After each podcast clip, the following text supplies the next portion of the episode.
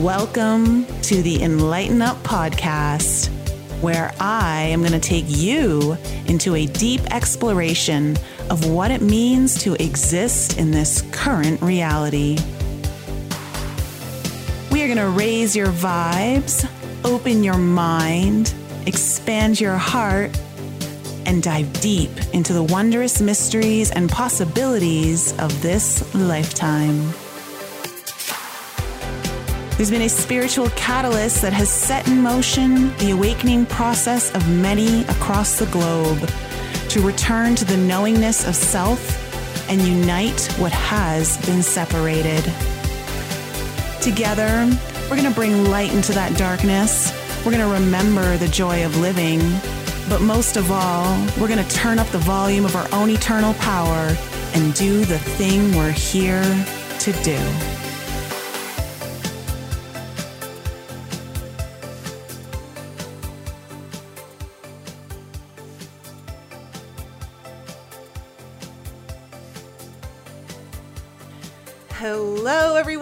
Welcome back to the Enlighten Up podcast. How's everyone doing tonight in the live chat? I hope you guys are ready for a fantastic show. I am really thrilled to be speaking about this topic, and I couldn't be happier that I have Beverly here with me, who is in the live chat doing the modding for me uh, lately under Noctua Rising. Beverly Lefevre spent the first half of her life in a strict Baptist home where conformity was forced and women didn't have a voice. After dropping out of Bible college, she sought to find her place in the world and realized she didn't fit in to the new culture she found herself in. At 28 years old, after years of struggling with the religious stigma of being gay, she started a journey to transgender to male, through which she discovered how the unhealed wounds of childhood were causing her life to spiral, and ultimately how to love herself again. Now she is telling her story and helping others understand more about transgenderism and how to heal from some of the traumas that she herself has struggled with. Beverly, welcome to the podcast. And thank you so much for being brave enough to use your voice and share with us your own experiences and what I think is a really important topic. Thank you. Thank you for letting me come on. Oh my gosh. Well, you know, you recently joined Alchemy a little over a month ago, and it's been really great getting to know you. And there is so much going on in the world right now, and everything is, of course, very divided. And I think this is a conversation that usually is very polarized. And I'm really excited that, you know, after listening to you, you really share from a place of neutrality. And it's really refreshing to be able to understand the, you know, the pros and the cons and the good side and the bad side of what you've experienced through this entire journey. How are you feeling right now? Um, I'm excited. You know, there's not, like you said, there's not a lot of people talking about it, and there really does need to be some conversation around it. It is something that is very polarized. It is, in some areas, very judged. And um, I think that some of that judgment and lack of understanding is kind of worsening the problem a little bit for people when, you know, people should be actually going out there and trying to understand and help these people. You know, some of them will go on and it, they'll be very successful in it. Um, but there will be some that, like me, didn't realize at the time that it wasn't the right decision to make, that it was other things underlying that hadn't been dealt with and healed, that um, ultimately were creating this, you know, quick band aid fix all for their life. And, you know, obviously that doesn't pan out. And then there's a lot of disappointment, a lot of confusion what do i do now? And sometimes it's even harder to go backwards you know having to face people that you had to go through this process with initially and hey i want to be go you know called by this name and these pronouns and now you have to go back and be like whoops uh, that didn't work for me so we're going to go back. Is that okay? There's a lot of there's a lot of um, confusion and a lot of uh, misunderstanding around it i think and just getting some clarity on it and helping people get a handle on it, I think will help a lot of people in the future. I agree. And, you know, listening to you uh, share some of that with me earlier uh, in the week, w- it really helped me understand some things that uh, I wasn't aware of. And also that obviously, you know, we all have our own individual journey and we're all coming here to experience certain things to get a deeper understanding of whatever it is our soul is, you know, guided towards for this particular lifetime. Why are you feeling so compelled now to talk about this and and and come out? Like what's kind of shifted for you? The realization that it would have been easier if people had actually had some difficult conversations with me instead of being so overly supportive, which was it was very appreciated. And I feel like people kind of feel pressured to be overly supportive instead of having those difficult conversations. But, uh, you know, uh, if more than one person had pulled me aside and said, you know, maybe you should factor in that this happened in your life and maybe this is weighing in on your decision, I think that I would have taken a little bit more time, or even if more um, procedural steps had been taken in the process itself, you know, it would have given me a little more time to evaluate and figure those things out and I may have still made the same decision. And looking back, I really don't regret it.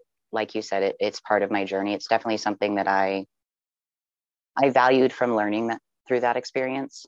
Um, but it would have, I think, kept a little bit of the difficulty out of the picture. If I had had a little bit more information, a little bit more um, guidance, and people kind of pointing me to the direction of those areas of my life that you know weren't healed um, and did end up being a part of the reason that i did that it would have helped me. And so mm-hmm. I, going forward it's i've gotten to a place where i'm i'm honestly the most comfortable i've ever been with myself and i just i want to see that for other people because there's some just beautiful people out there that might you know end up doing this on the misconception that it's going to fix everything in their life and it's not. And if i can help them avoid that or help you know maybe family members or coworkers or whoever it may be understand you know the trans people around them or people that are considering it then we can just eliminate a lot of this really unnecessary struggle. And um, they don't have to actually go through it themselves. They can learn from other people's experiences. And that wasn't something that i really saw a lot of when i was researching. There was a lot of information for and a lot of oh it was amazing. Everything's honky dory my life is great. And there really wasn't as much um, coming up in my searches where people were like hey i did this and it didn't fix it and i went back and i'm happier now or you know things like that. It was it was kind of one-sided in, in the information. So i think it just needs to get out there a little bit more to help some other people yeah, I mean, in order for any of us to know what is right for us, we need to have all of the information, you know, and and some people will do things differently with that information than someone else, and that's because the journey is very individual, you know. So I'm really proud of you for for doing this. I think you're going to help a lot of people, and I think it's important to shed light where I think some people are scared to shed light. What is your greatest fear of doing this? Like what what's your biggest fear? Um, probably biggest fear would be judgment of people who just don't understand it and think that everybody has to be kind of the same little cookie cutter. And um, you know, it it's intimidating for some people, I would imagine, for somebody to be where I'm at now, having gone through the process and kind of just stopped. So I'm, you know, I'm very androgynous at this point, and that can be really difficult for some people to wrap their heads around just because of a lot of old beliefs, old programming that they haven't really ever had to work through, maybe. Um, fortunately, having gone through it, I kind of had to work through some of that. But it's really hard sometimes for people to understand somebody that just doesn't fit in any of their boxes, you know, and so that can be you know people kind of fear what they don't know and so it's easy for people to start getting into judgment or uh, things like that with with people who kind of don't conform yeah, and I think, you know, the boxes and the labels are the thing that's hurting us the most of needing to put a label on someone in order to understand them or, you know, having the right box to fit into. I think, you know, just as a, you know, from a human perspective, all of us, we need to learn how to just get rid of all of the labels, you know, and just really look at each person individually and um, not need those labels to define us and who we are, or need the labels in order to feel like we're fitting in somewhere uh, or that where we belong. And I think that's one of the biggest things. Everyone just wants to know where they belong, where they fit in. And I think if we stop looking at things from such a labeling direction or perspective, that that could help things um, that could help lift some of the pressure to mm. you know fit in so why don't we start at the beginning you know you grew up in a very uh, religious home mm-hmm. with very kind of strict values uh, when when did you really when did things really start to well what was it like when you were growing up as a child and transit like going into your teenage years? What were the major uh, challenges for you that you were that were kind of leading up to this? Um, there were very very strict gender roles that were eh, pretty much forced onto you as you know as a child. You know we weren't allowed to wear pants wear shorts you know we couldn't have the girls couldn't have their hair cut short. Super modesty driven almost to the point of fearing our own bodies um, or being shamed for them. Um, my my mom was a, a stay at home mom for most of my childhood. We were homeschooled, so you know she had kind of. Now I see it differently. There's a, such a beauty to that for the people who want that for themselves. But it was more of a that's what she was supposed to do. Um, so you know her life looking at her is kind of my earliest example of of what a woman is you know she was had four you know kids running around the house trying to wrangle them around and get them to sit in their desks and do their schoolwork and keep the house clean and cook the meals and do the grocery shopping and all that kind of stuff. And she really didn't have a life beyond us kids. And as a kid I, I remember you know i thought my mom was put the sun and the moon and the stars in the sky. But i also looked at it like i really don't want to grow up and become that you know? That doesn't look like fun to me. I want to go play you know we grew up on a farm. I wanted to go play with the cows. I wanted to go do chores with the boys. I wanted to go play with my brother's trucks and wear camo hats. And i just didn't fit in with that little box. And anytime you know you started breaking out from what the norm was you'd kind of get you know more or less put back into your little box and told to sit and stay and you know we had a very small world we went to a very small church. We were in a little um, Mennonite community, which is very similar to the Amish. So it was a very sheltered little area. We were very isolated from everything else that was really going on out in the world. And so it, it created this, on one hand, it created a very, a very safe environment in a lot of ways. We had a lot of, um, you know, really good teachings that we did learn and things like that. And I don't want to make it sound like it was a horrible experience because it wasn't but it was very um, kind of laid out for us of like you're going to grow up and you're going to be a pastor's wife and that's that you know you're going to have babies you're going to you know teach a women's bible study that's going to be your life that's what we were raised for and it just was very confusing i guess to want to do things that didn't really fit in that box and to kind of have to repress those things in a in a lot of ways. Also to get into a lot of self-judgment and you know oh i'm not supposed to be like this. I'm not supposed to want to go play with trucks. I'm supposed to want to play with baby dolls. And kind of that early um, constriction on on your own self and your own identity and the ability the ability to be who you are and the acceptance behind that.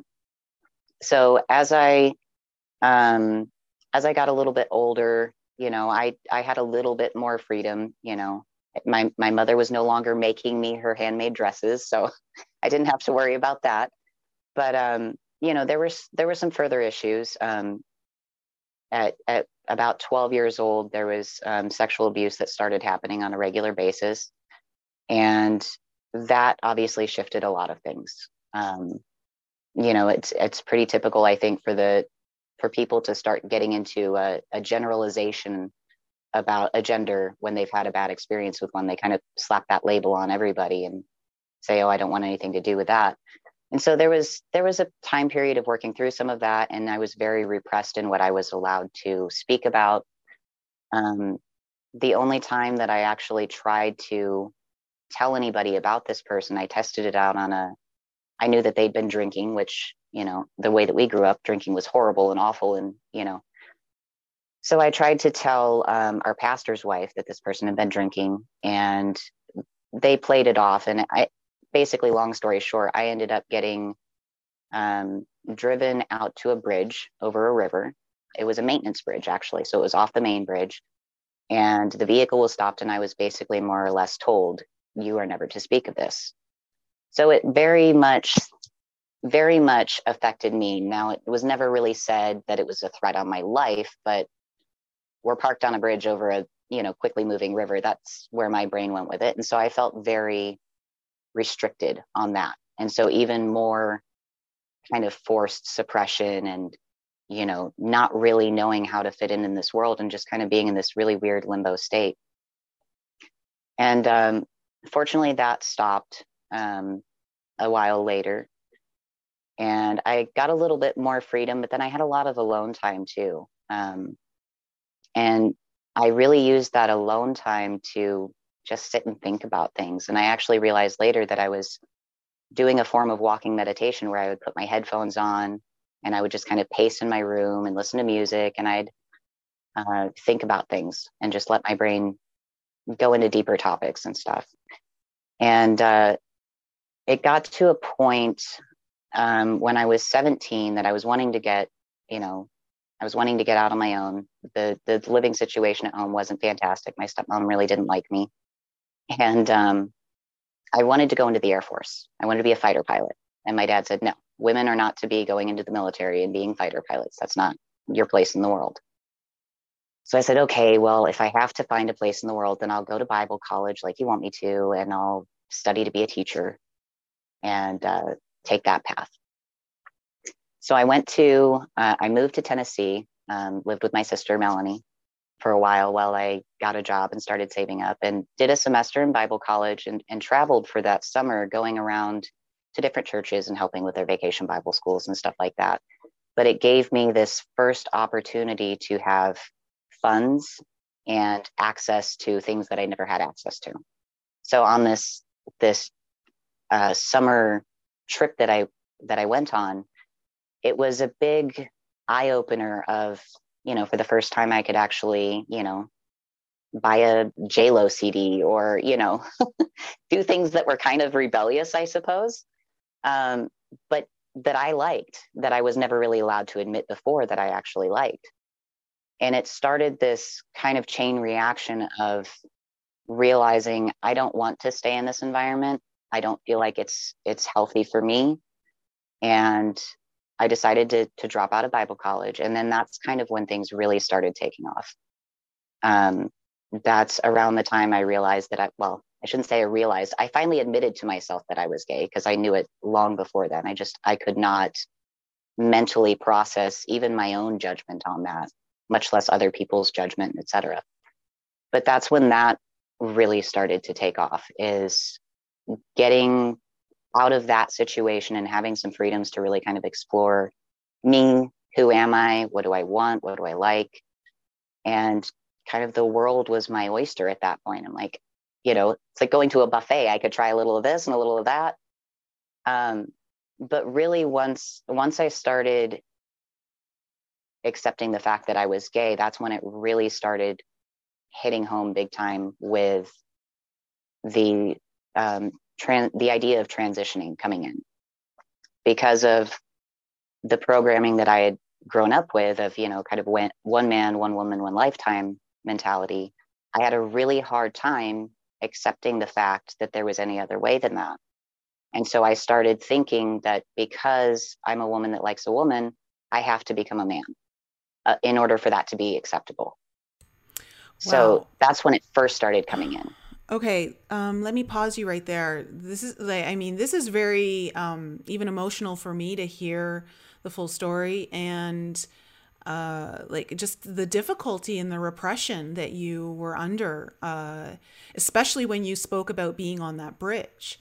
Uh, there were definitely like tears in my eyes for that, you know, for you, for that girl who's just standing there and wanting to find protection and wanting to stop the trauma. And do you, so like as you're, you know, it's interesting how much our the rigid belief systems can imprison us into only one option or believing that there's only one way. Mm-hmm. So you're you know you just realizing that you can't be a woman and and be with another woman. You felt that the only way for you to live in this world was to become a man. That's heavy. it is, you know, and it was. I was thinking back to um, my my first job that I had. I was a cashier at, at Chick Fil A, and there was um, a lesbian couple that had come in one time and were waiting to order their food, and they were holding their hands. And I looked at them, and my my judgment was so heavy on them that I literally started feeling nauseous just looking at them holding hands.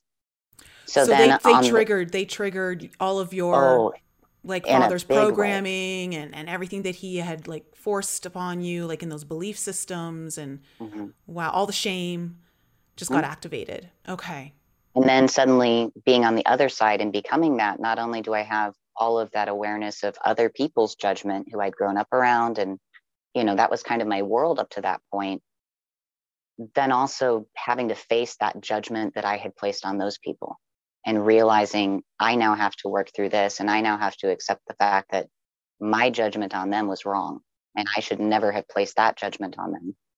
But that same kind of nauseous, sick, sick to my stomach feeling kind of started be direct, being directed back to myself at that point of I was triggering myself.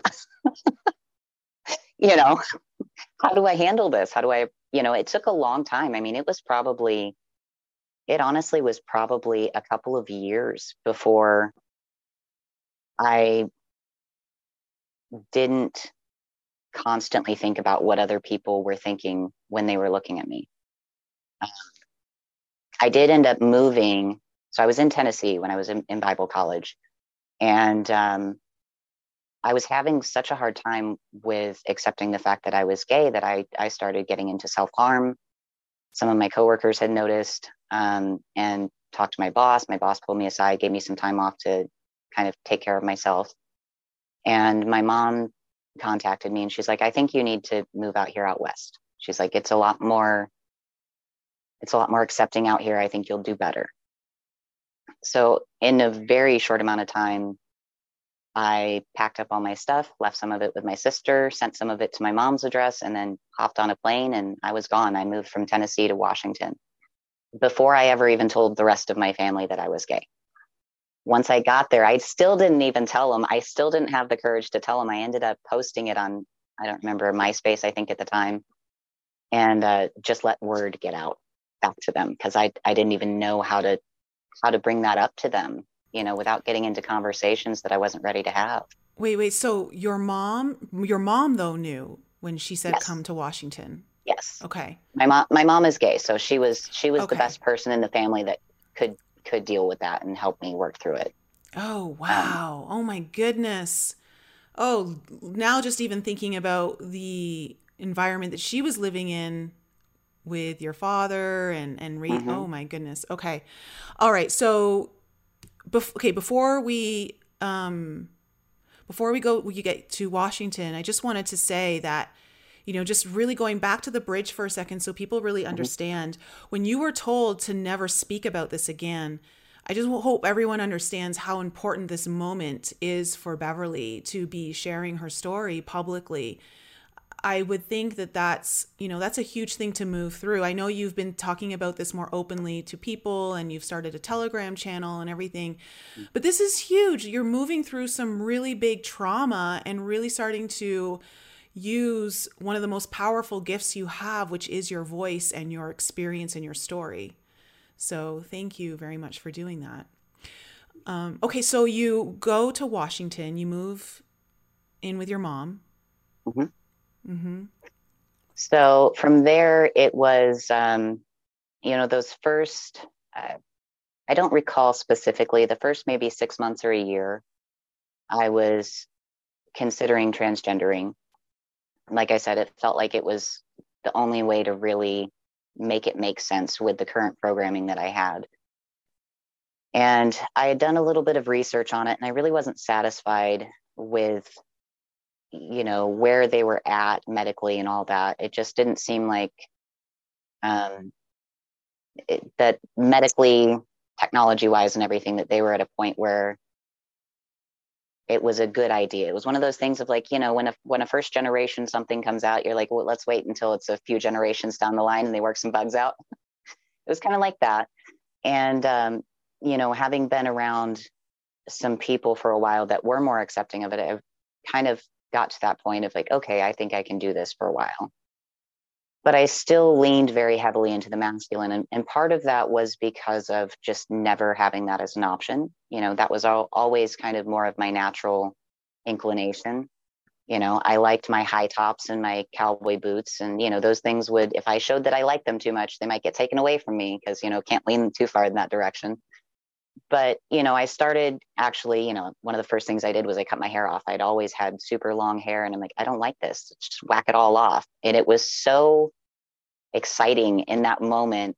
It was the silliest little thing but it just made me feel so good to finally just have it off and you know run my hands through my hair. It felt good. Um you know getting into just wearing what i was comfortable with experimenting with all that. And the next the next really several years were a lot of just figuring out kind of who I thought I was. You know, I wasn't quite to who I was yet, but I was dabbling around with it. And I, I, re- I related a lot to um, kids in, in high school. You know, when you have that phase of like, maybe you go through a goth phase or a punk phase or, you know, preppy or whatever, you go through your little phases and stuff. And I never really had that option as a teenager. So my early 20s were a lot of that kind of energy of what do I want to do? How do I want to look? How do I want to act? You know, what kind of music do I like? Simple things that most people by that time had already figured out. So I felt really behind the curve. You know, I'd be talking to people my age and I had nothing to relate to them on. You know, they're talking about their high school experiences and the sports teams they played on. And I'm just sitting here like, I always wanted to play basketball. That's cool that you got to, you know? And none of them could, of course, really relate to me, my my growing or my upbringing was so unique. You know, I was homeschooled, but we got to go to some cool museums. And so I really felt very out of place. And it was really those first several years in my 20s were really just kind of finding myself and figuring out how to fit in into the world and a little bit more on you know processing some of those old programs and realizing i can you know leave some of that behind really getting towards my my later 20s around 27 28 was i had just gotten to this point where i felt like everything was wrong with my life you know i was very depressed. And and i want to really point that out to people that i was very depressed in every area of my life at that point that i started really seriously considering this as an option again. And i think in some ways it felt like the one thing that i could control you know it felt like like yeah i could get a new job but this is the one thing that i can do that i know i can make decent money at you know? Or you know all these things that i thought i couldn't change about myself or my life you know i felt like i could change myself. Obviously at that point not necessarily thinking about it in really healthy ways but i was kind of on the right track of like i can change me. And um I think that I projected a lot into the gender identity, and a lot of it did come come from that old, you know, um, the old gender roles of you know the man had all the authority, he was the one that got to go and work and you know be successful, have his career. Um, nobody really messed with with them, you know, and on that other side of like the women that I had seen examples of usually were very disempowered and very you know, subjectified and stuff. And so it felt safer. It felt more powerful to be a man. And especially after the sexual abuse, it was like that thinking of men don't hit on other men unless they're gay and then you know that's cool we can go paint our nails together or something you know that's fine they're not intimidating to me but but men don't hit on other men and so in in some ways and we talked about this in the pre-chat it felt safer to make myself more masculine because they left me alone more you know i wasn't interested and um, it just felt safer so i started leaning more and more in that direction and it got to a point where you know at my job and stuff people would come up to me and say excuse me sir i have a question and then I'd turn around my voice was actually much higher pitched before before the testosterone so the minute I would start talking, they're like, oh my goodness, I am so sorry. And then it just became this whole awkward thing. And it, the thinking was there of, I'm already sitting here right up against this line. All I have to do is just step a foot across. Like I'm already right there. It's not that big of a, a change to just step across. And um, I think that, you know, instead of going through the appropriate course of action, which would have been to talk to somebody about it and get some insight. Um, my stubborn streak kicked in, and no, no, I've got it figured out. I know these things, you know. and so I ended up just kind of getting to that point. I told a couple people that I was thinking about it, and there was some hesitation from some of them, but the bulk of it was support. And again, I feel like that's kind of a thing that people have been pressured into doing is your default is supposed to be support and don't bring up, you know, the sensitive stuff. You know, give them the the uh, what do they call that? The comfortable lies instead yeah. of the uncomfortable truths. Why do you think that is? I think people spend too much time worried about what other people think. You know, if if it, you know, it, a good friend is going to tell you, you know, Nicole, that that color is not right for you. I'm sorry, honey. I know you love it, but it just, you know, a good friend is going to do that. The friend that is trying to just worry about how you're going to perceive them is going to say, oh, it looks great. And then let you go out in a shirt that looks absolutely awful for your complexion or something, you know, and it makes it worse for you. The, the kind thing to do is just say, hey, this is, this is how it is, or maybe you need to consider this. Um, there was there was a lot of a lot of factors going on in in other areas as well. You know in my job i was working as a forklift driver so i was around a lot of a lot of men. I felt a little bit inferior in that you know we were lifting heavy stuff. I couldn't lift as much as them so i wasn't working as fast as them. I felt pressured to kind of be able to compete. And um and then there were other elements to um, dating elements, which never should have been part of my decision, but people that I was interested in that weren't interested in me. And I thought that would increase my likelihood of getting with them. Terrible reason to even consider that as an option. But, you know, that's that's kind of where I was at. And um, very much in kind of a self-sabotaging spiral in a lot of different areas in my life at that point. Had gotten into a heavy drinking habit ended up being able to finally stop that but it had gotten really close to you know detrimenting my job at, at a few points and uh, i just kind of decided at, at one point that my thinking was this was this was my actual thought. I would rather be dead than go the rest of my life being a woman. That was that was where my head was at. I would rather be dead. This is miserable. I don't like it. I don't like how i feel. I don't like how other people interact with me. I would just rather be dead. If that's my lot in life, then just get me off this rock. I'm done. And I think that there is that there is that factor there that really has to be handled delicately because it's a perception thing. You know, obviously, I wouldn't have been better off dead just because I was a girl, but that was my perception at the time. And so, dealing with people and trying to approach them and, and question these things, it is a delicate a delicate thing to bring up because sometimes it is that kind of that serious to them of a, a life or death thing. So I once I got to that point, I decided that well, this is this is how it has to be because that's where I'm at. And uh, so I went to my doctor, got the referral to an endocrinologist. I think I had to wait less than three months to get in with that that endocrinologist. And then after a 30, maybe 45 minute conversation with him, I walked out with a prescription in my hand. No, no going to therapy. I did look it up, and it is actually the the prescription or the person, the medical um, doctor that's writing the prescription does have the ability to make that assessment for himself. So I did look that up. It's not like he was skipping procedures there, but it would have been more beneficial to have had that procedure in place of no, you you have to go talk to a therapist first, you know. So, okay, let's talk about that for a second because that blows my mind. It blows my mm-hmm. mind um, that it was that easy and that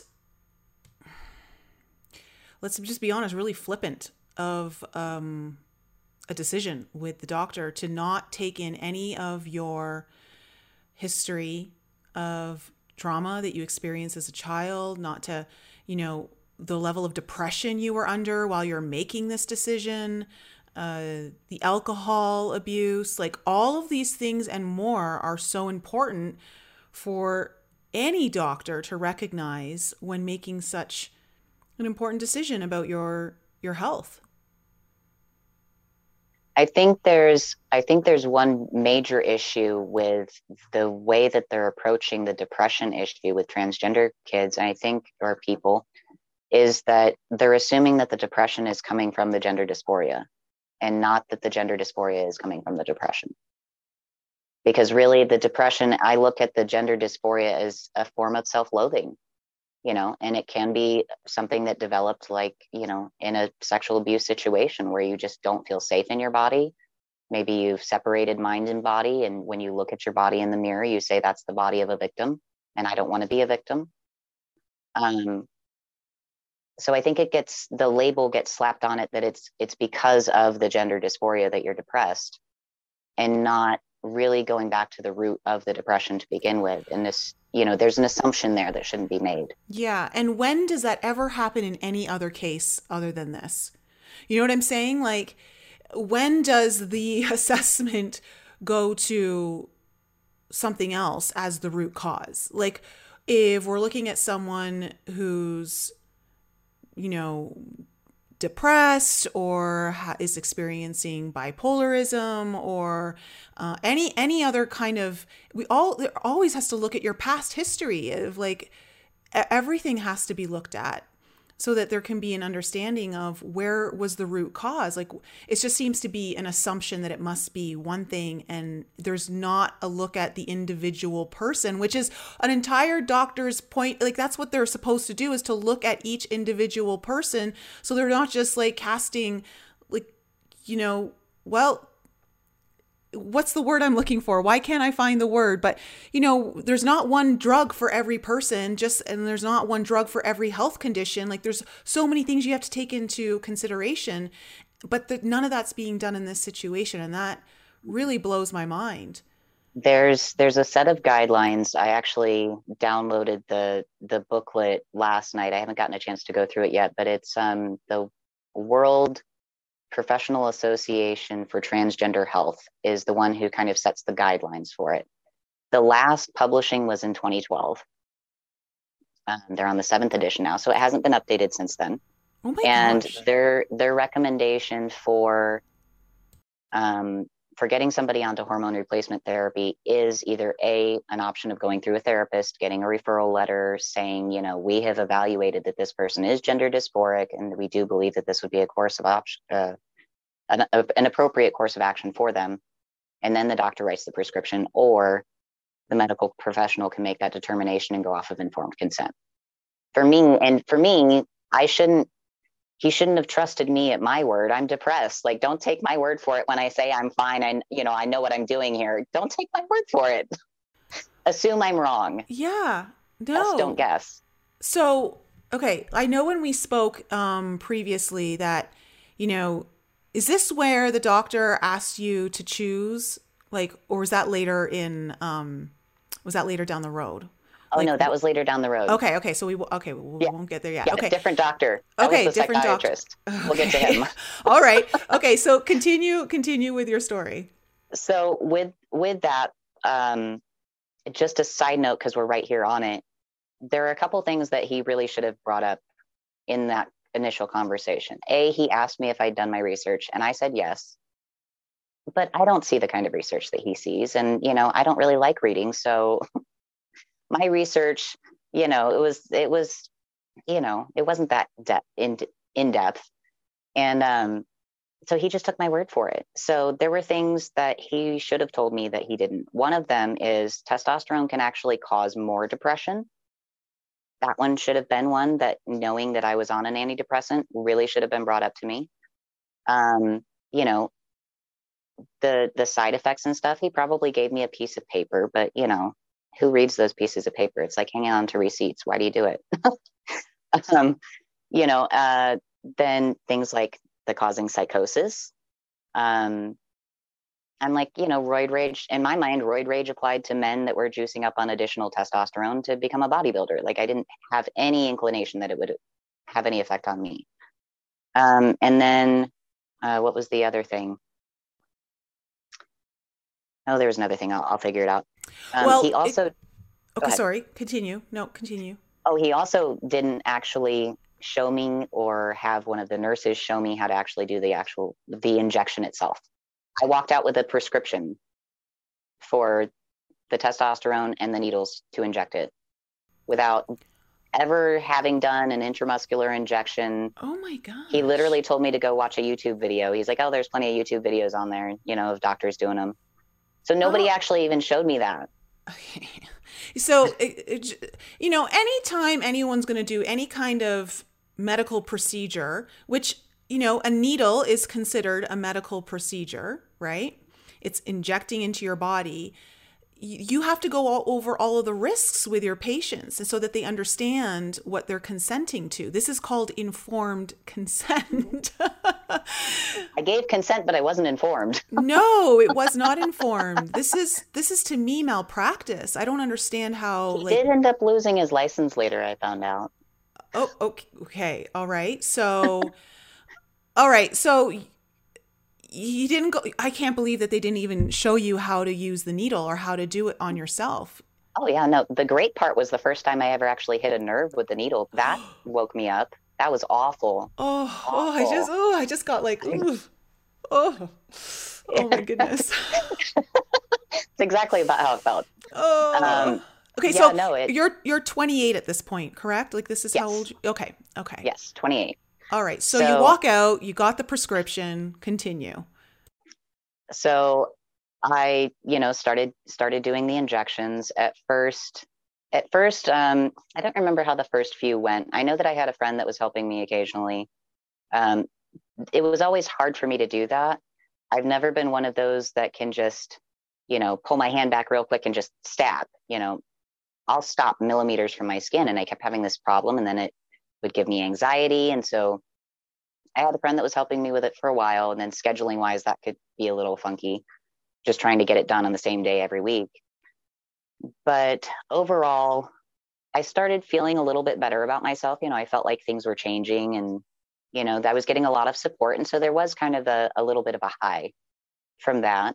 And um, it was exciting. You know, it's not every day you you know start growing new facial hairs or something like that you know it was interesting. It's like oh what's what's the new adventure today? And so there was a period of time where it was it was super exciting you know and um my mental health did improve a little bit but it was also as i started making other changes in my life it kind of it wasn't just that it was other changes as well that kind of just started helping me get back to a, a better mental place. But i did start enjoying being me a little bit more. I felt a little bit more comfortable being me. What sort of things were you doing that were helping you get to a better um, place mentally? Um, well, after I had that little bout, bout with this psychosis and had to get into counseling, and I discovered that I could change my job, the job change fixed so many things because I was spending so much time at work. We had mandatory overtime almost every day of the week. And so I was just most of my life was spent in a place that I always felt like I was competing with everybody because everybody worked faster. I worked well. I did my job incredibly well and I did exactly everything that I was supposed to do. But there were people, you know, cutting corners and, you know, leaving things left undone. But they set the standard based off of those people. So it's like if you can't, you know, live up to this standard you know you might get fired. And so there's always this kind of pressure of like oh my goodness if i don't yeah i'm doing everything i'm supposed to do but i didn't hit that goal today.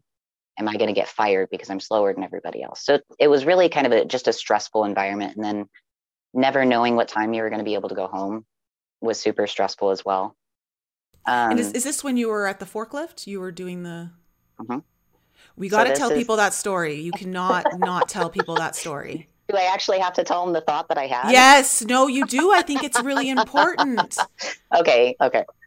So, so I was having I was having a lot of uh, stress related work issues, and I had at this point I had stopped drinking, but my my new my new coping mechanism was I had started smoking marijuana, and I was I was always good about not doing that kind of stuff at work because that, that was just always one of those things I just knew don't ever do that at work. But, you know, in my evenings, it was just kind of basically turn the brain off, you know, pretend everything's honky dory, which is nice to be able to do, you know, in its appropriate place, you know. But it's not something you should be doing every day, going home and turning your brain off and getting high and you know laying on the couch like a vegetable eating you know potato chips. Not super healthy. Um, but it, it was kind of the new the new coping mechanism that had come in. And i was i was at this job. I was very frustrated. They had moved some people around and basically even going into it, I had told them I don't want to work a bunch of overtime. Like I'll work some here and there, but this is why I left my previous job is because of too much mandatory overtime. And they're like, oh, it's not going to be an issue. Well, within six months, they um, they started a, a, truck driving school because I was working at a at a uh, shipping center, and they had started a truck driving school for some of the forklift drivers, and everybody else on my shift went to do this truck driving school. And so I was the only person that they could pull over onto the night shift and hold over if they needed additional help. So I ended up having longer hours. You know, there were times I was working 12, 16 hour days and never knowing from hour to hour if I was going to be able to go home the next hour. So it's like, I don't know when I need to eat. I don't know when they need to take a break. You know, oh, just unload one more trailer and then you can, then you can get out of here. Oh no, we're busy. So unload one more trailer so it was just this constant frustration with the with the job and with management not stepping in and helping me out giving me you know some backup or anything like that. And i just started getting very angry about it all the time. Just always just a ball of anger.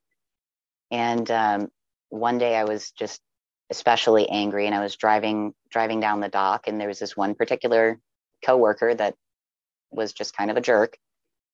And the thought went through my mind if I hit him with my forklift, would I be able to hear his bones crunch or would the screams muffle it out? And I had that, oh my goodness, I cannot believe that just came out of me. I need help. so, like when it crossed you, when that thought, thought crossed your mind, it came in as if it was totally normal oh yeah i was just kind of blasé. I, you know it was one of those i was so angry so consistently that i was in that that angry calm place you know in an argument where you don't want the person that's angry to suddenly get quiet. And and this isn't this isn't like you know because you know we have we all have moments where we're really frustrated and we're like oh i could just kill that person you know but you don't really mean it. You're not but this came from a place of like it was serious came from a, this this almost came from a place of curiosity about the the goriness of hearing the bones crunch. Like it was just like, ah, yeah. You know, yeah. I was I was the thought was I want to hear the bones crunch. I don't want to hear the I don't want the screams to muffle it out. Like that's where my brain oh was. Oh my gosh. Okay. Okay. So yeah. So like, bad. Okay. Okay. So, so, that's not a healthy thought. Yeah. Um, so you in that moment you were like something's not right here. Exactly exactly okay. and you know it was one of those things of that's not me and if that's me then i don't like this new kind of me and i need to take care of this because it you know and that's the fortunate thing i did you know catch myself immediately and it startled me and um anyway so i ended up scheduling an appointment with a shrink and uh, having a chat with him. And I, he basically gave me, like we talked about, he gave me two pieces of paper and he said, Well, I'm not sure. You might be this or you might be that. And they're they're super close and they're kind of hard to diagnose. So here are the two pieces of you know information on one on each one.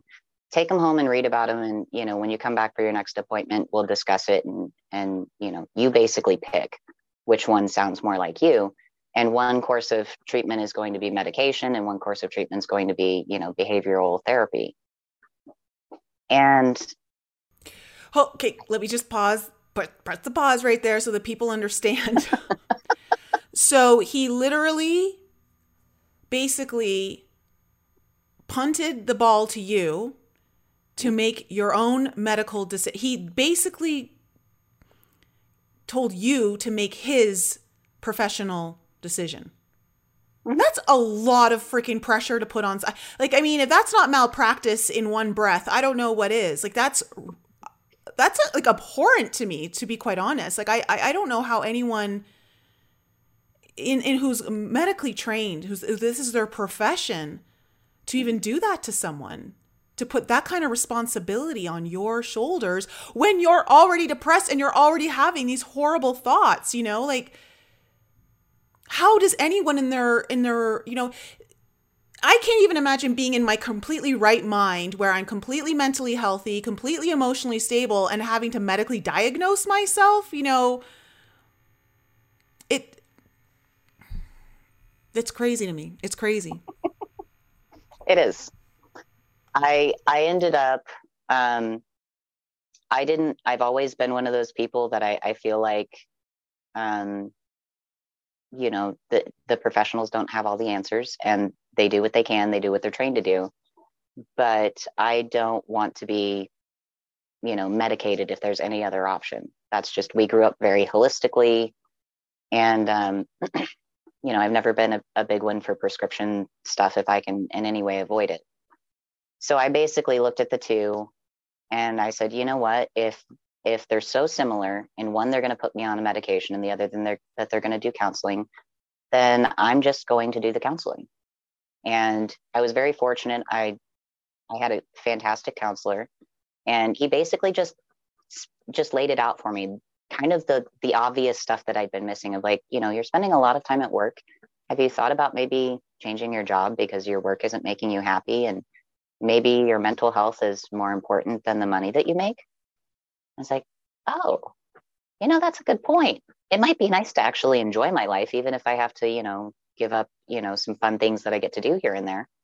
You know, I don't have time to do the fun things anyway. So, um, so I ended up going and working on a marijuana farm for a while. and that was actually really, it was exactly what I needed at that point. A, because it was just so mellow, obviously but it was it was great because I was actually getting my hands back in the soil and being around the bugs and the birds and seeing the sunrise. And we got rained on a few times and moved some birds nests that were in bad spots and put little cones around the we had the little killdeers that that made their nest in the the gravel. And so we put little cones around it so nobody would hit them and you know it was really cool. They had a, a dog that was on site a guard dog. And so you know it just brought me back to a simpler kind of life a little bit and getting back to nature and appreciating that. So that helped tremendously. Um, then if we kind of the the next couple of years were really you know i ended up being on testosterone for a, a total of four years but those are kind of the main highlights of that in 2020 it kind of came into my my thoughts that I didn't really know what it was that I was putting into my body.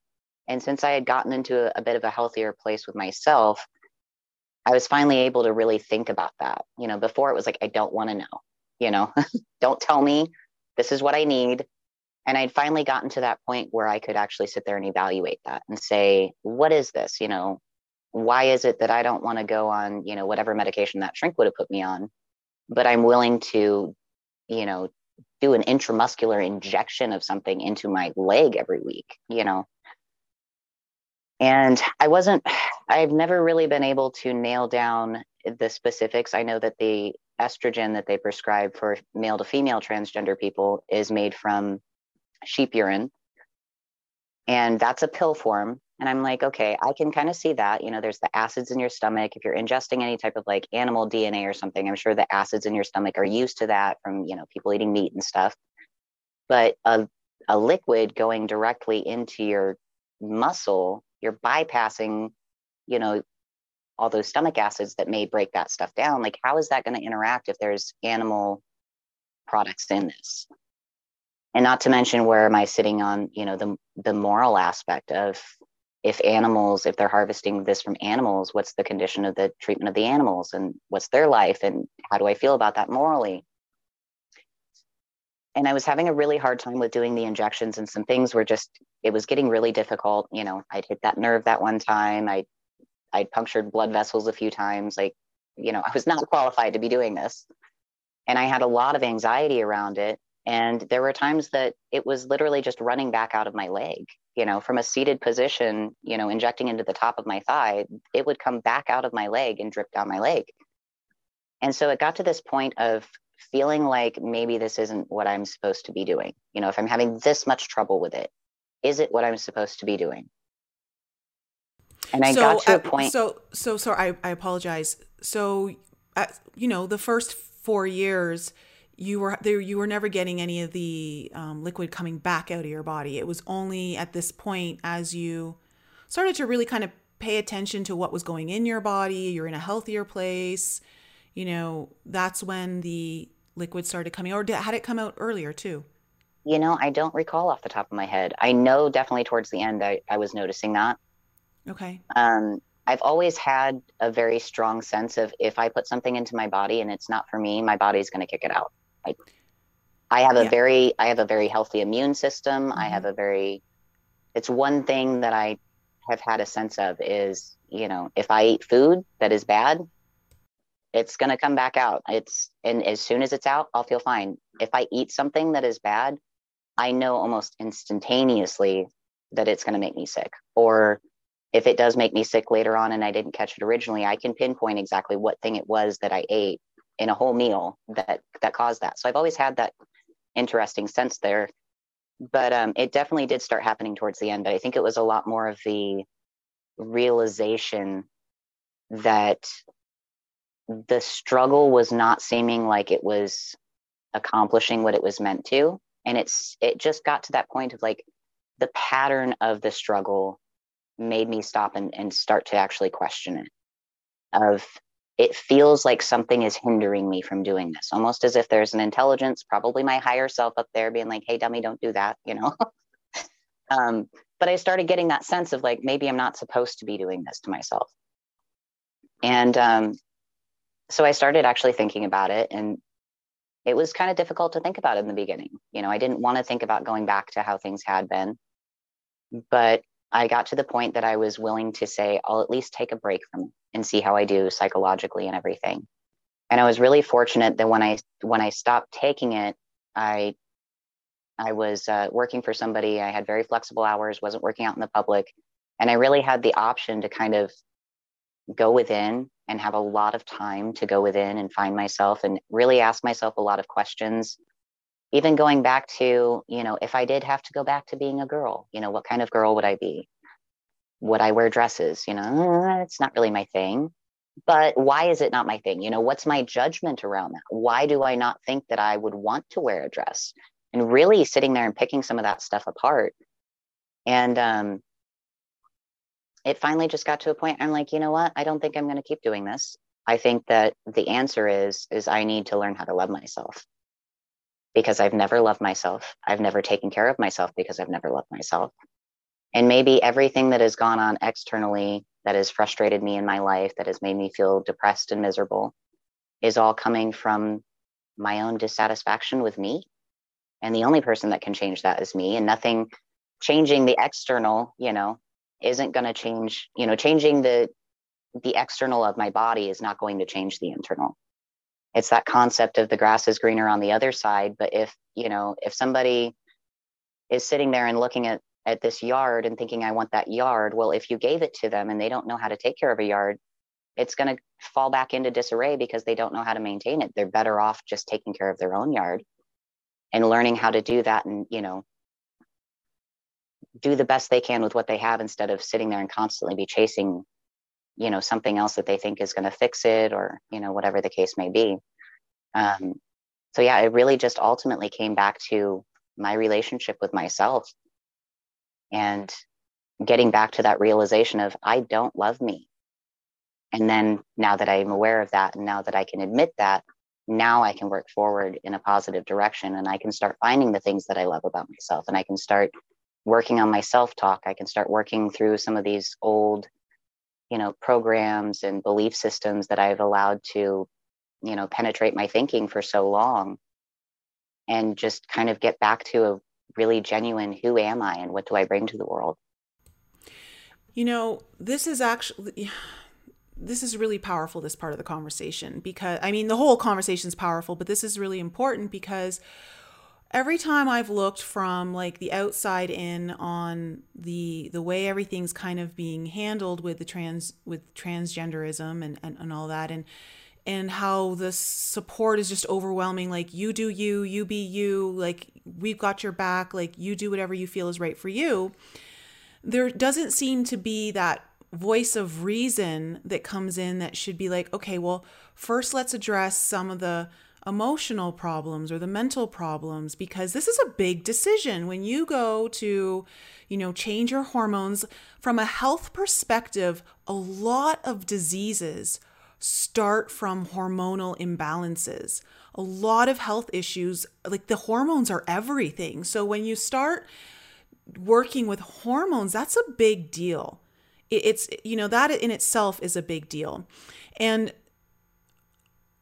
I'm not, you know, this isn't to say that this isn't the right decision for some people, but in order to make that decision, you know, confidently and with all of the information that you've learned to be able to make that assessment for yourself because this is a really big choice. This isn't just, you know, oh, I want to color my hair a different color or oh, you know, um, even when we talk about women like putting in breast implants or something like that, you know, which is still like it's a surgery, that's a big deal, but this is really big and it can have consequences that are not changeable or could there's consequences you have to live with for the rest of your life whether you like it or you don't mm-hmm. and we're not addressing that part of it like we should be doing better as a community of just humans you know like really I, I just it, it saddens me that we're so scared to address and it's also like kind of goes into the, men, the into the stigmatism around mental health issues just in general. Like where no one wants to uh, like associate themselves with a mental health problem. Like there seems to be a lot of shame around that and so this just kind of takes it to a whole nother level because it's one thing to go on medication or to also uh, identify as you know maybe being depressed or whatever um, it might be. But then this, it's just there are very severe consequences to these actions. You need to be absolutely certain. Yeah, I mean, some of it's permanent. Some of it, you know, some of it will revert back. Some of it won't. Mm-hmm. You know, mm-hmm. um, for I'm not as familiar with the how all that works for the the male to female as far as what reverts, what doesn't but I know for female to male, like I will always have facial hair now. That's I have to shave my face now. it's just it's one of those things. Male pattern baldness is another one that if you have it in your family and you have that gene for it, once you've been on testosterone for a while, you can get you can still get that even if you stop taking it. Really? Um, like that won't that won't reverse itself. No. The the hair growth and everything, it won't reverse. Um, the changes to the vocal cords. Once the vocal cords have thickened and your voice has become deeper it may shift a little bit. Like my voice is a little bit higher than it was on testosterone but it's still lower than it was before. Um, so that you know that can stay the same. Um, yeah i mean there's and none of this is ever discussed none of this is ever discussed with you before having these kind of treatments. None of this was ever discussed with you. Another big one another big one that was not discussed and I feel like really should have been, and I think it wasn't because there's not a lot of information around it right now, is the effect on fertility. Because you can have long term fertility issues, potentially even sterility from long term, long words, long term hormone use. Um, I think more so on the male to female side, there's a, more of a likelihood of sterility, but on the you know female to male side, you know there's there's definitely cases of people that have gotten pregnant after testosterone, but there's really no studies that show what the long-term effect is on fertility. And so especially with the younger, you know, the younger people that are talking about this, it's something that they should really be aware of that they could be making themselves potentially infertile, especially the younger they start, you know, if they you know, goodness knows, get people started on hormones before they hit puberty naturally, they're essentially going to be sterile. You know, that'll just never develop. So it's it's definitely something to be concerned about, and it it's a, you know, that's something that if I had thought about beforehand, or if somebody had made kind of a big deal about it to me, you know, maybe I would have just preventatively gone and put some of my eggs on ice, you know, just in case you know didn't really plan on having kids anyway but you know at least there's the option. But when you don't even get it you, you don't even get that conversation you know you don't even know to go do that.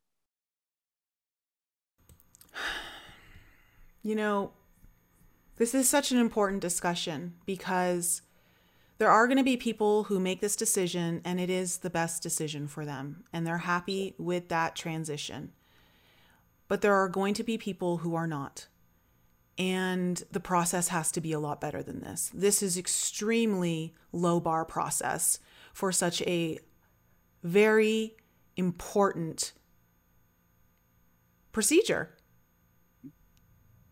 Like this this is so okay, before we there were some things that you experienced while you were transitioning with the hormones that you realized I didn't realize I was going to have all these problems as well. Like the, I thought that everything was just going to be easier. What were some of those like with dating and, and, and all of that? Um, with dating, it was, you know, I think so often in society today, we get stuck on these like Hollywood movie type fantasies. You know, everything's going to be perfect. I'm going to be a stud muffin, you know, all this, you know, it's going to be heavenly and then the reality starts to hit you of oh now i actually have more to explain. Like i can't just go to a bar and hit on somebody. I have a story that i have to tell with it. Because now you look like one thing but you are another you know at least up until you you know a certain point. So there's that really big expectation reality difference in the dating scene. It's like you think you know when you're when you're gay and you're fishing out of you know this this little pond you think okay if i could go fish out of the big ocean over there everything would be perfect. And then you realize after you transition nope you actually are now fishing out of this tiny little pond right here because now you have to find somebody who understands you who's willing to deal with the discrepancies of you know appearance versus anatomy. And it it becomes challenging. And I don't think that there's a lot of realistic expectation put on that. And I think it's part of the reason you see so many um, people being aggressive about like transphobia, where now it's like, oh, if you don't want to date a trans woman, you're transphobic. You know, that's that's up to them. That's fine. But that it's that comes back to that um, feeling repressed for so long. There's those people that become more aggressive and assertive and try to force their perspective back on other people because they felt like they've been put into a box. So there's definitely that aspect there. Um, but then one of the other things that, and I believe I, well, I know I told you about this.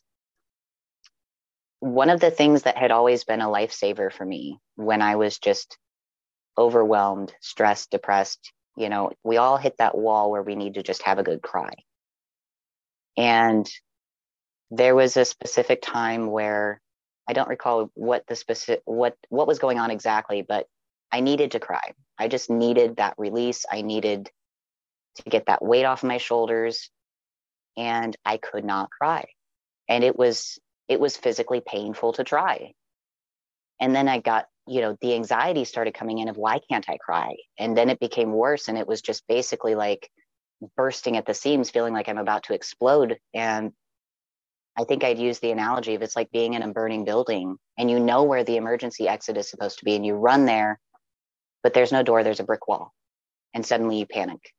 Oh no, this is where I was supposed to be able to go to get out. And now I can't get out. I'm in this burning building. What's going to happen now? And I think that I never had that problem before. So I think it had something to do directly with the testosterone. And it made me really want to bring that up today for the for the guys in the chat and whoever is going to hear this video that it can be f- very difficult to cry. And I, I think that that has something to do with the testosterone. I don't know how exactly that would work but you know i think that it's um it's something everybody needs to do. And I, I feel like that's something that somebody at some point should look into and figure out what that connection is because it would i think give a lot more compassion around you know you know there's that old mentality of boys shouldn't cry don't cry. And then there's the new mentality of men should be more sensitive and they should let it all out. And then there's maybe they're caught in the middle of i want to but i can't or i want to but you know it's hard.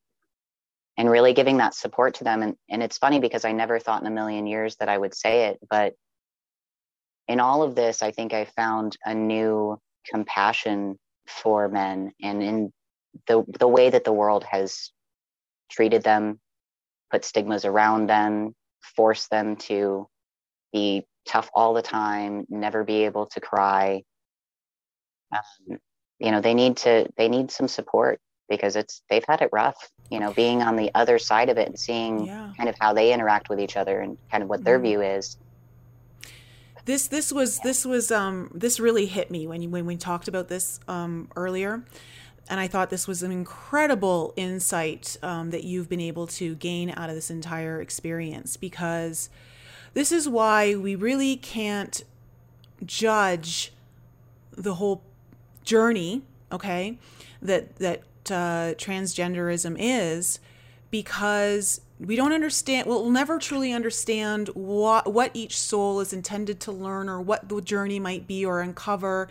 And this i think is a really valuable insight that you've been able to get from your experience because to me i can't think of anything more terrifying to want to to to to know that I want to cry but just feel like I can't. Like that sense of feeling trapped and feeling alone and not knowing what the hell is going on and to feel like especially this idea of feeling trapped in a burning building like that's a that's really traumatic.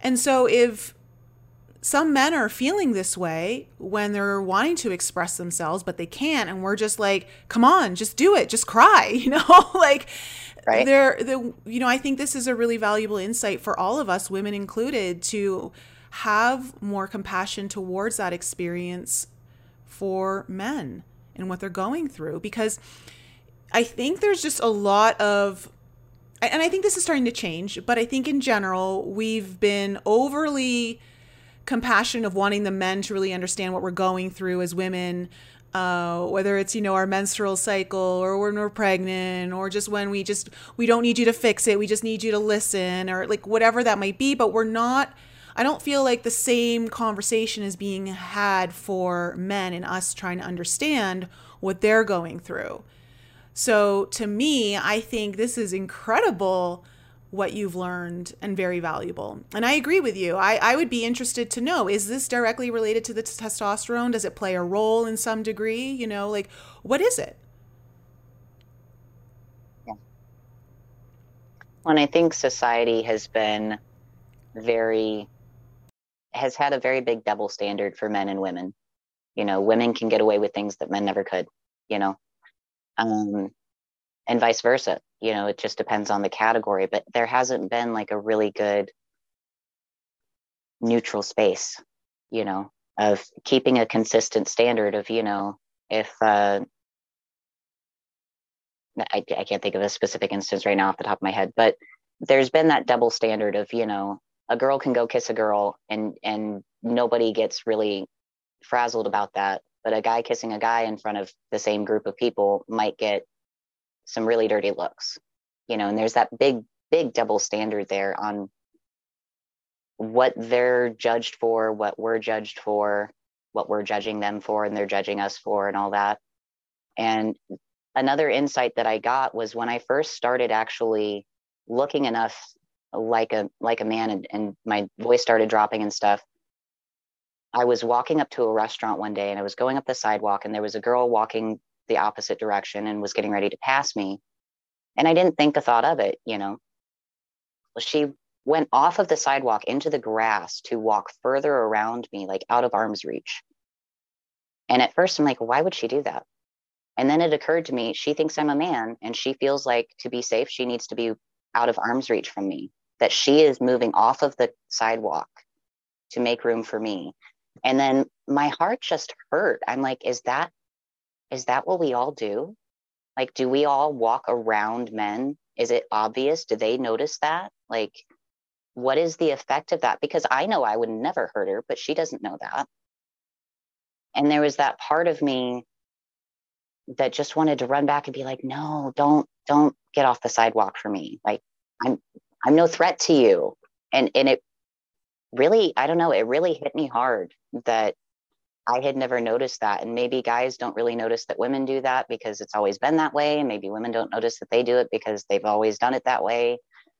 But it really jumped out at me when it happened that this is something I never would have thought twice about if I hadn't had the perspective of being a woman for 28 years and then suddenly, you know, everybody thinking of me as a man and so i'm getting treated the same way that a man's going to get treated and suddenly seeing like the inconsistencies between the two of things that i'm now getting treated differently you know? People are sharing different information with me. People are holding back different information from me. Just the interactions it's very interesting to see how the interactions change just in that that one experience there. Yeah and i think obviously um you know, these are just observations from your own experience. And it doesn't mean that every woman is the same way as that woman or that, you know, every man is unable to cry. But it definitely, there's something there, you know, and I think you're making some valid points. I, I sometimes, you know, when I'm walking along the street, if there's a man like, you know, when I, not so much now, you know, here's the thing too a lot of us are still carrying a lot of trauma and that trauma is dictating our own behavior and, and what we what we're, we're projecting a lot of our beliefs our fears onto our outer reality. And so when i was you know in my 20s and walking down the street well you know one of those things was like i also dressed a lot more provocatively than i would today uh, and so i would just naturally you know, grab more attention from men than uh, if I hadn't been. But, and, and that's not to say that that's um, the only reason, but I remember just getting really rigid. Like I, I, I would kind of tense up uh, and just want to get past the man as fast as I could.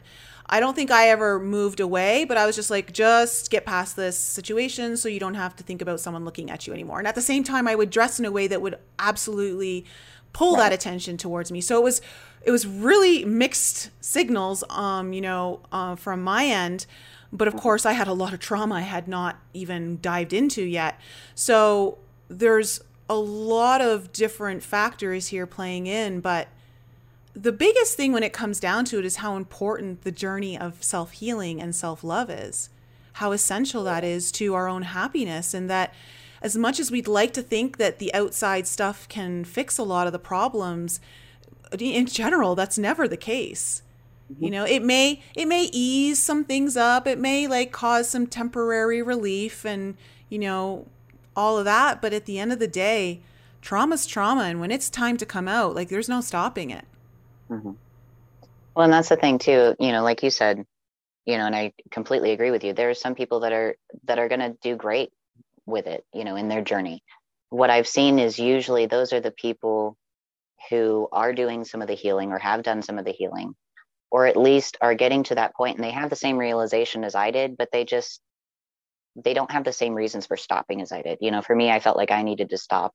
For other people, they'll keep going with it and they'll just start doing the work separately, you know, and and working the two together and it'll be great for them but absolutely you know it's there are so many people i feel like there's so many people who are needing to be more self-aware and kind of go back to that inner child and look at you know look at where some of this stuff is coming from.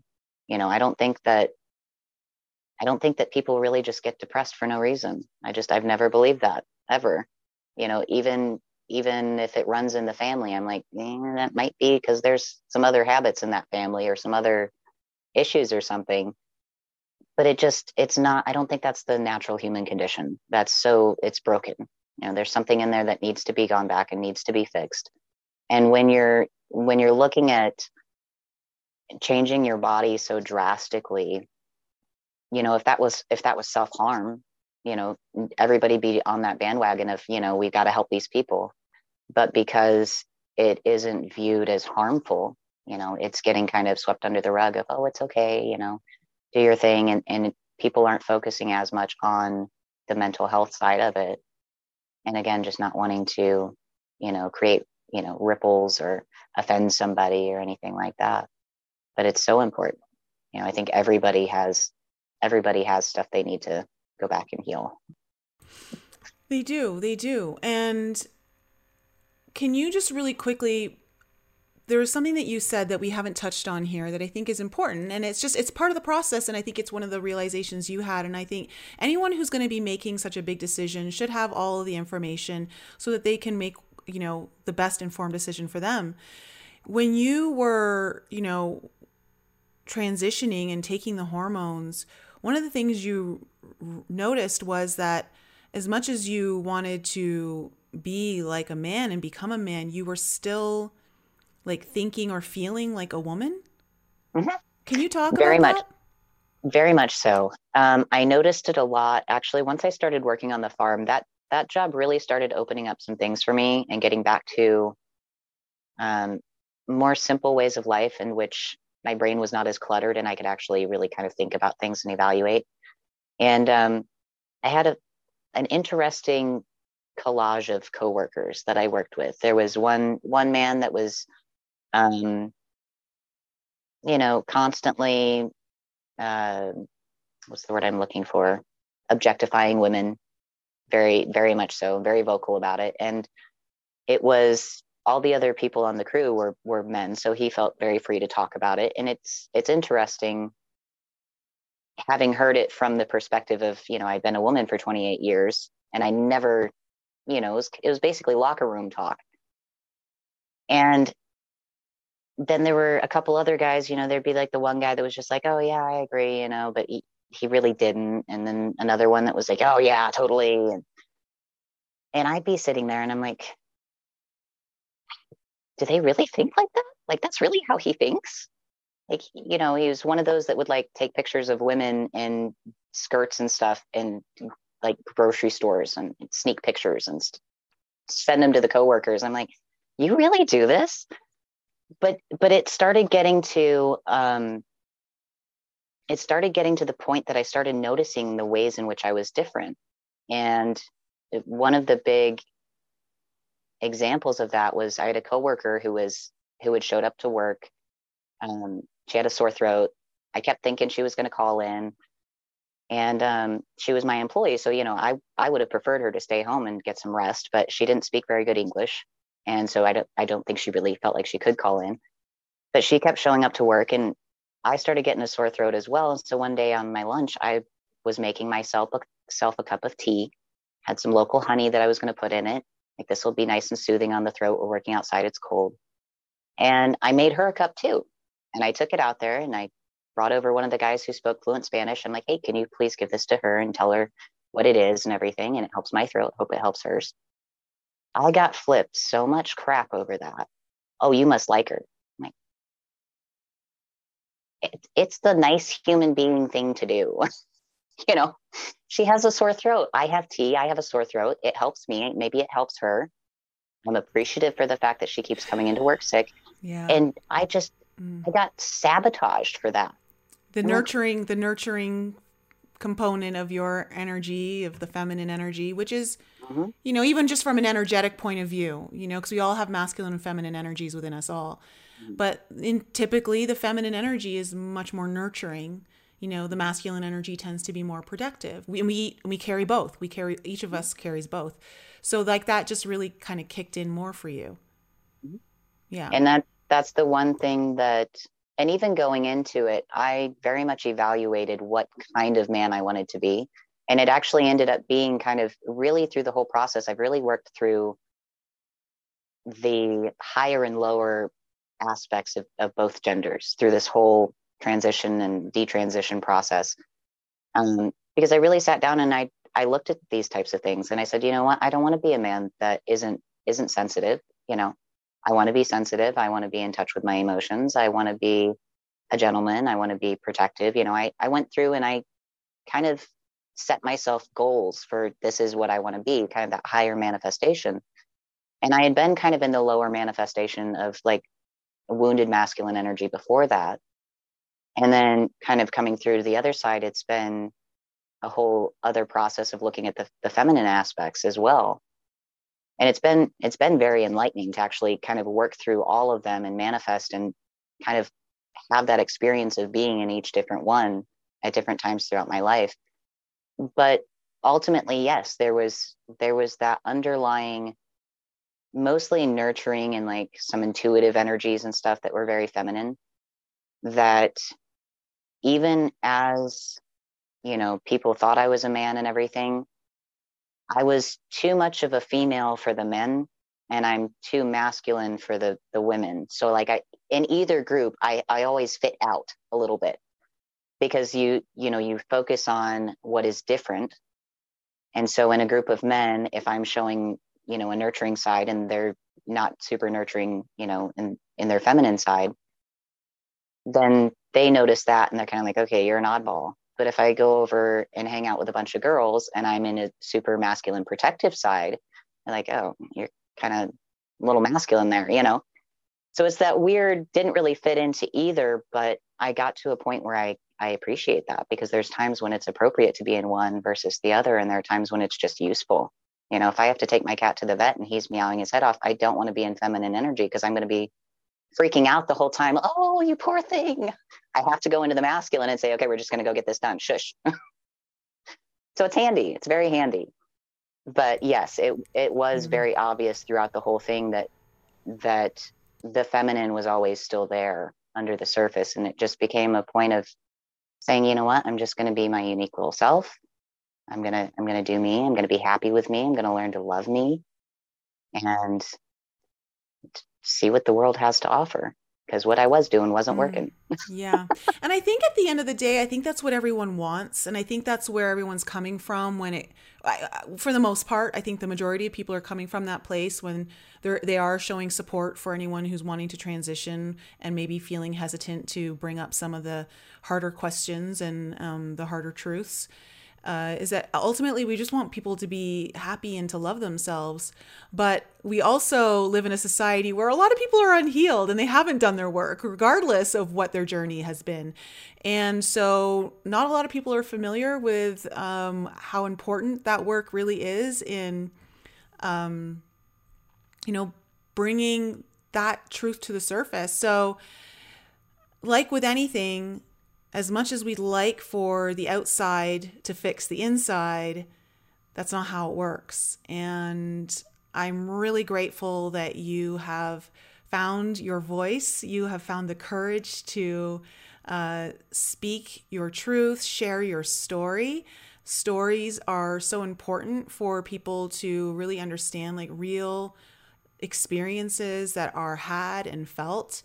And I what I really love about this particular conversation is, like I said at the beginning, guys, this was a really neutral kind of conversation. It wasn't charged one way or the other.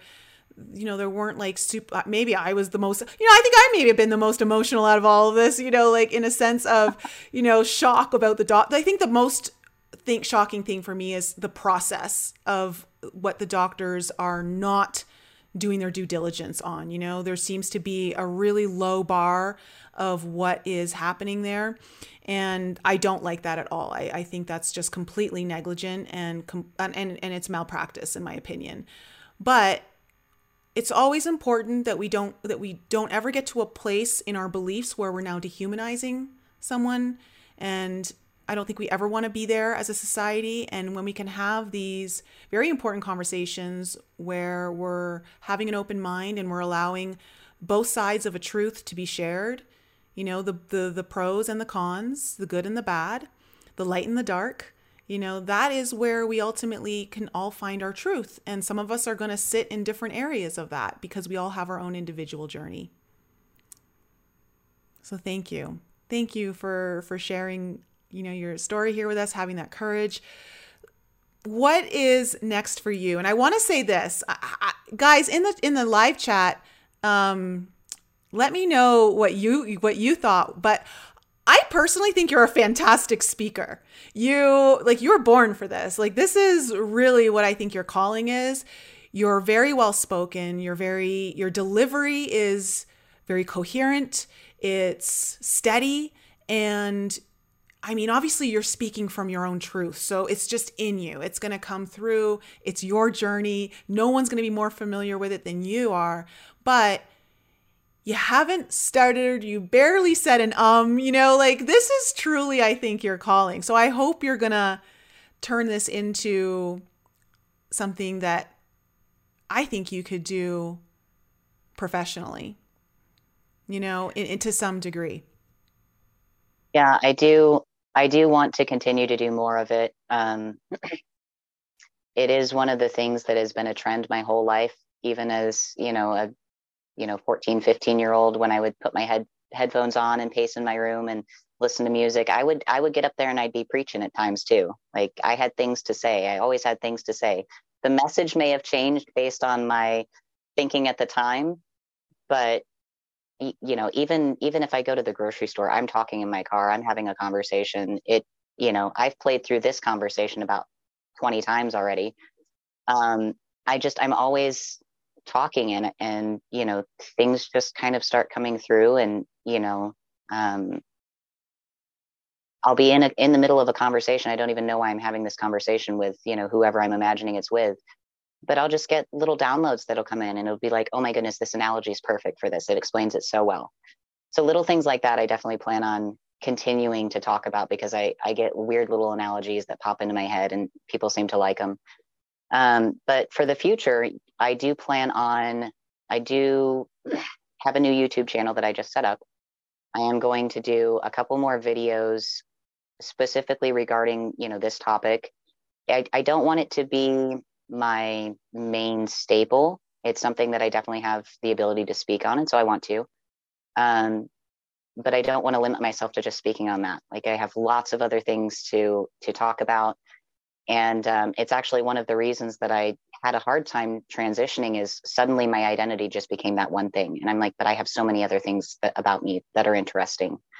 So same thing with the channel. Um, I do have my Telegram channel that I just set up that's kind of my main stomping grounds right now. And then I did set up an email. So if anybody has questions, maybe they've got a family member that's thinking about transitioning or a partner or they're thinking about it themselves or even just wanting to know or share a story, um, anybody can email me and I'll be happy to help anybody out if they've got any questions or anything like that. For the future, um, I'm going to be sitting down and writing my book that I have been thinking about since I was about 16 and had the title for since I was 16.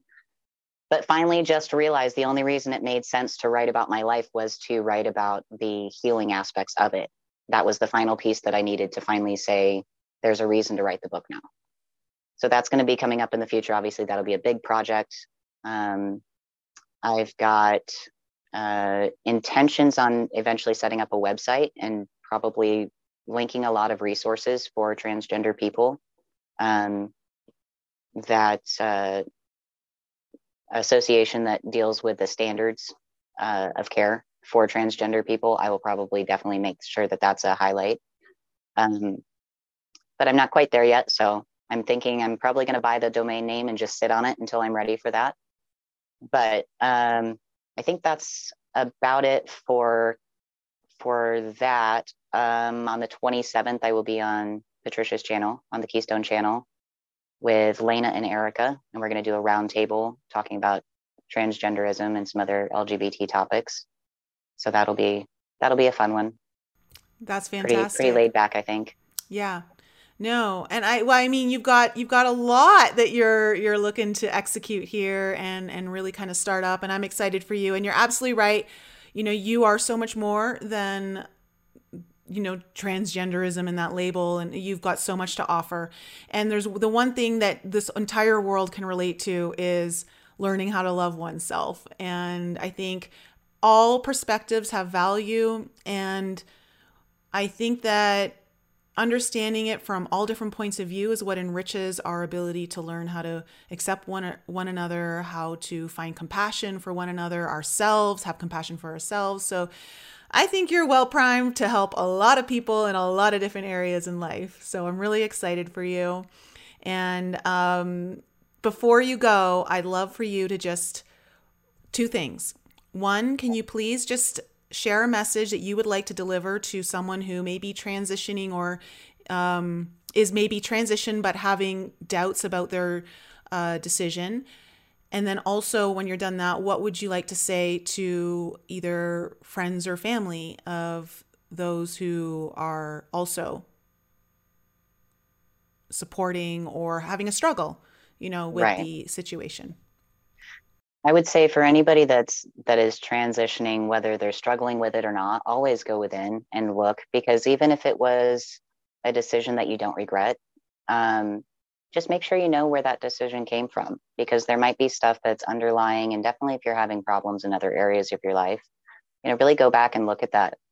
It's a healthy practice to get into to constantly just, you know, hitting the refresh button and making sure that you're you're you know i look at healing as weeding. You know you can't just weed the yard one day and think it's all done. You know they come back. They come back. So it's good habit to just go back through even if you think everything's everything's going great and that's fantastic. And i wish i wish everybody would have a fantastic eh, you know journey with it if that's their choice. Um you know if they are kind of doubting it just just sit with it. You know the world is so busy and we never really take the time to sit with ourselves. One of the one of the best things that i have discovered is i'll go take a hot bath. I'll just take a hot bath no music no nothing just relax for a moment and just sit with my thoughts and just give myself that opportunity for that quiet space because you know if the tv's on and the music's blasting and all that kind of stuff you just can't hear you know your own insights any guidance, whatever. Um, just sit with it and figure it out. And there's no judgment around it. You know, don't judge yourself. Definitely don't judge yourself on it. You know, be compassionate with yourself as you would with a friend. Um, for family members and other people who might have a trans person in their life, I would say number one, be accepting of what their reality is. It may not be your reality, but that's fine. It's not going to kill you to, you know, use different pronouns. I know there's a lot of people that get off on that whole tirade about pronouns. It's not going to kill anybody to use, you know, the pronouns that are gender affirming for that individual. That's where they're at right now. And you, if you don't, you know, there's certain steps if you don't take, you're going to lose the opportunity to work with that person in the future. You know, the people that were adamantly resistant to me, you know, my father being one of them, he never once called me by the name I had chosen. He never once called me male with male pronouns. In fact, it seemed like he actually went out of his way to answer the phone, "Hey girl, how you doing?" And it really ostracized my relationship with him because he wasn't he was basically gaslighting me. You know, so you have to definitely accept the reality as their reality and just not judge that. And then you have the opportunity to work with them from there, you know, and evaluate them, get to talk talk to them. You know, that's the biggest thing that I tell people is you don't have to sit there and and start asking about well what was your relationship like you know with your parents as a child or getting into deep stuff you can just chat with them you know you can kind of lead a conversation in a direction without making it obvious or you know thinking that you have to educate them or that your way is right and their way is wrong you know just get to talking to them. And as long as people are coming from a neutrality and and are doing their own work so that they can actually give decent advice to somebody else you know i think it there's no right way of doing it.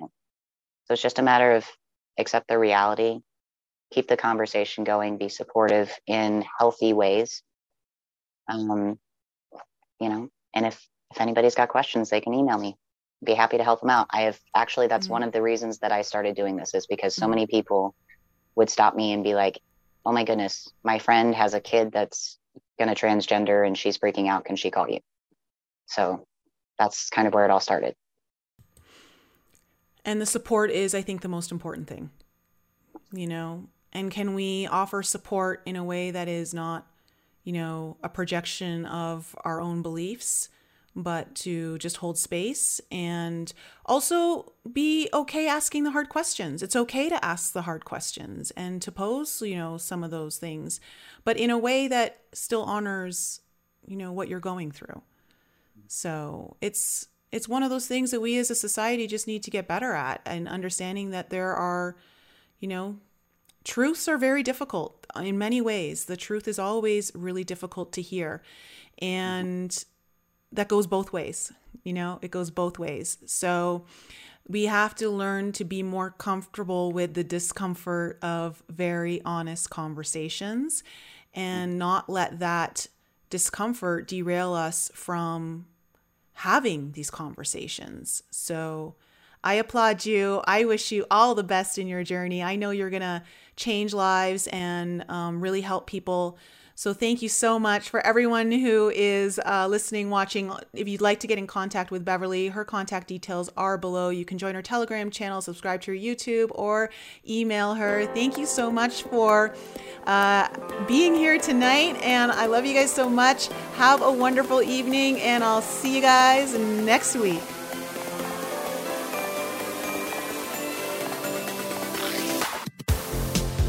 Thanks again for joining me for another show on the Enlighten Up podcast. I love you guys so much for all of your continued support. So remember to raise your vibe, find your tribe, and be open to the infinite possibilities held in the mysteries that surround us all. Thanks again for sharing the show with your family and friends. And if you're new to the show and you need to find out more information about me, please head on over to my website, NicoleFrolick.com, where you can join my newsletter. And please follow me on Instagram, Telegram, and YouTube.